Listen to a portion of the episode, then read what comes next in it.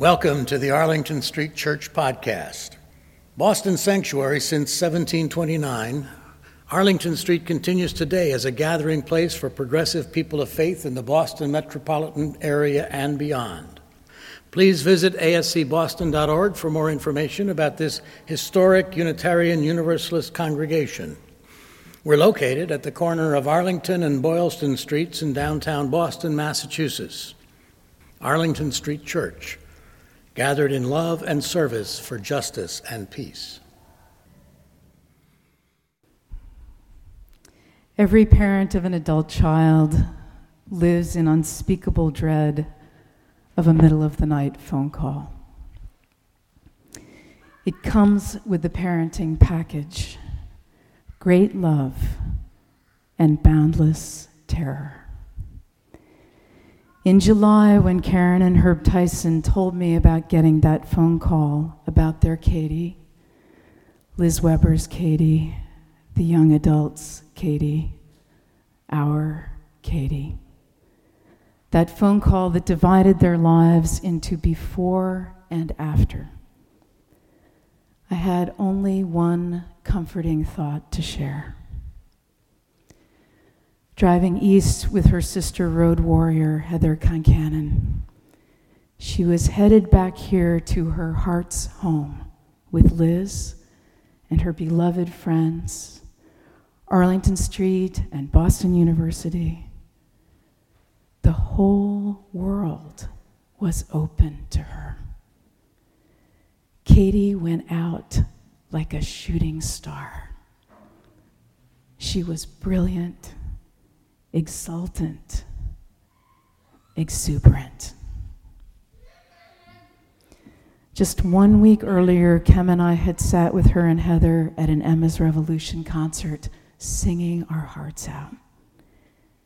Katie's voice, so beautiful and so filled with joy. I could hear it again this morning as we sang, We are living neath the great Big Dipper. We are washed by the very same rain. We are swimming in the stream together, some in power and some in pain. We can worship this ground we walk on, cherishing the beings we live beside. Loving spirits will live forever we're all swimming to the other side. Katie made it,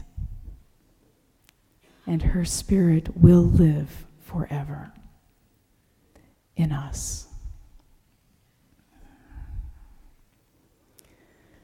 When I was 27 years old, I was misdiagnosed with an aggressive form of ovarian cancer for exactly 24 hours between the time an ultrasound was misread and the time it was read correctly. I thought I had an outside chance of living six more weeks. To my surprise, in those liminal hours, it was not death, but life that came into absolutely sharp focus. Rachel Carson wrote One way to open your eyes is to ask yourself, What if I had never seen this before?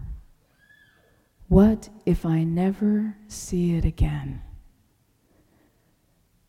Suddenly, everything was so precious. Suddenly, I knew exactly what was important and what was not. Suddenly, I was so awake.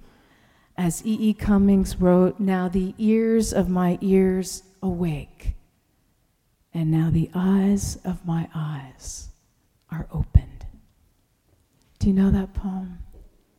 I thank you, God, for most this amazing day, for the leaping greenly spirits of trees and a blue, true dream of sky and for everything which is natural which is infinite, which is yes. I, who have died, am alive again today, and this is the sun's birthday. This is the birthday of life and love and wings, and of the gay, great, happening, illimitable earth.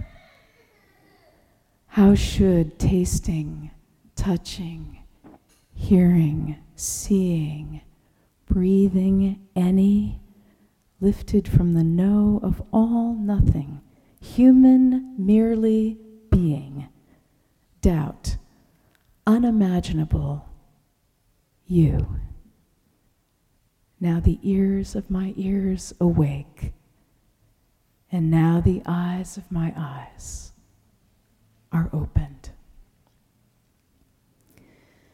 A few years later, my Provincetown parishioner Jim was tested for HIV. Actually, he was negative, but his test was also misread. This was well before the days of the cocktail. For Jim, too, for 24 hours, the end was suddenly close at hand. After it was behind us, life was before us again, as much of it as it's before any of us, which is, after all, not really more than moment by moment. And we moved on and mostly put it out of our minds. Except that after that rude but transformative awakening, one of the running conversations he and I shared was whether we would take back those 24 hours if we could. We never went as far as saying we would wish for the experience or wish it on anyone, but we did decide we'd keep it and run with it. It was stunning, but so glorious. As any of you who has cheated death knows, the relief is unspeakable. And then there's life. And this incredible, unrepeatable sense of gratitude to life. I want to live like that. I want it for each and every one of us. I want that kind of awakeness and passion and joy and thanksgiving. When I think of Katie Tyson, I want to live large, to honor her in death by honoring the gift of life. When I think of all those who have gone before us, I want to seize the day and give thanks. Tibetan Buddhism has a slogan that translates as be grateful to everyone. Be grateful to everyone is actually one of Tibetan Buddhism's many spiritual zingers. Here's Pema Chodron, abbess of Gampo Abbey in Nova Scotia, the first Tibetan Buddhist monastery in North America. She writes Be grateful to everyone is getting at a complete change of attitude. It means that all situations teach us, and often it's the tough ones that teach us the best. They really teach us because we're continually meeting our match. We're always coming into a challenge, coming up against our edge. Be grateful to everyone. Encourages us to realize that when we've met our match, we've found a teacher. During the Vietnam War, spiritual luminary Ram Dass kept two photos on his altar. One of his teacher, Maharaji Neem Karoli Baba, and one of the Secretary of Defense and prime architect of the war, Robert McNamara. Both were his teachers. I can't imagine it. I can't even look at McNamara's picture.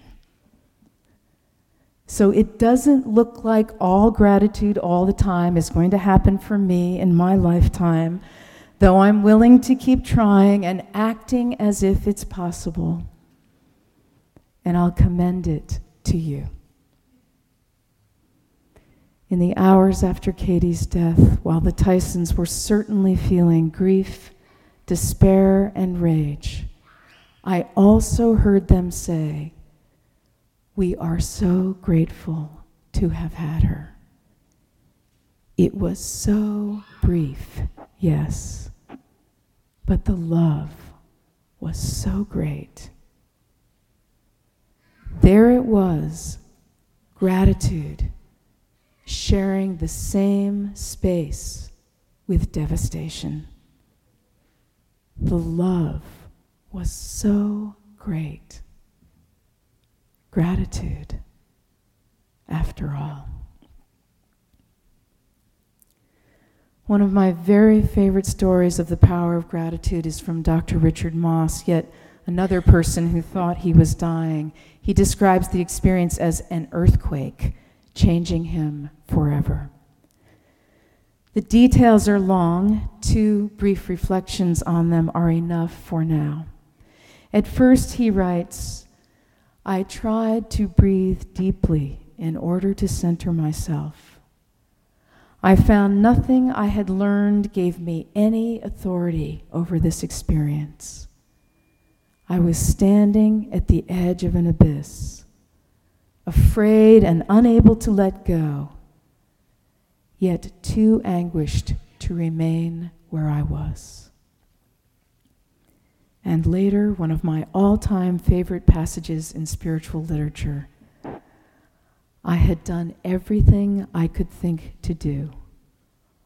All that was left was acceptance. I vowed to myself that I would live one moment at a time and even if I knew nothing but this misery, I would learn to be grateful. With devotion and practice, gratitude can be learned. It's a spiritual practice, it doesn't come cheap. But we too can learn to be grateful. Here's author Kathleen Norris holding the light. An acquaintance of mine, a brilliant young scholar, was stricken with cancer and came close to dying three times. But after extensive treatment, both radiation and chemotherapy, came a welcome remission. Her prognosis was uncertain at best, but she was able to teach again and to write. I'd never want to go back, she told her department head, because now I know what each morning means, and I am so grateful just to be alive. When the other woman said to her, We have been through so much together in the last few years, my colleague nodded and smiled. Yes, and hasn't it been a blessing? Did she say that her cancer had been a blessing? No, not the cancer. And no, again, not the treatments. So, what's the blessing? I hear two things. First, having emerged in gratitude, the blessing is in every morning, really opening up that great gift of the present. And second, there's the companionship in her darkest hours. We've been through so much together in the last few years. It was horrible, she's saying, and you were with me. That's the blessing. My spiritual companions, despite great loss, despite everything we cannot change. We arrive, after all, in thanksgiving, grateful, even when gratitude is the only thing left to us. Let us open our hearts and minds and hands and look well to the gifts of this time, giving thanks for this day, the only day we can know for sure. May we seek to live in gratitude after all. Amen.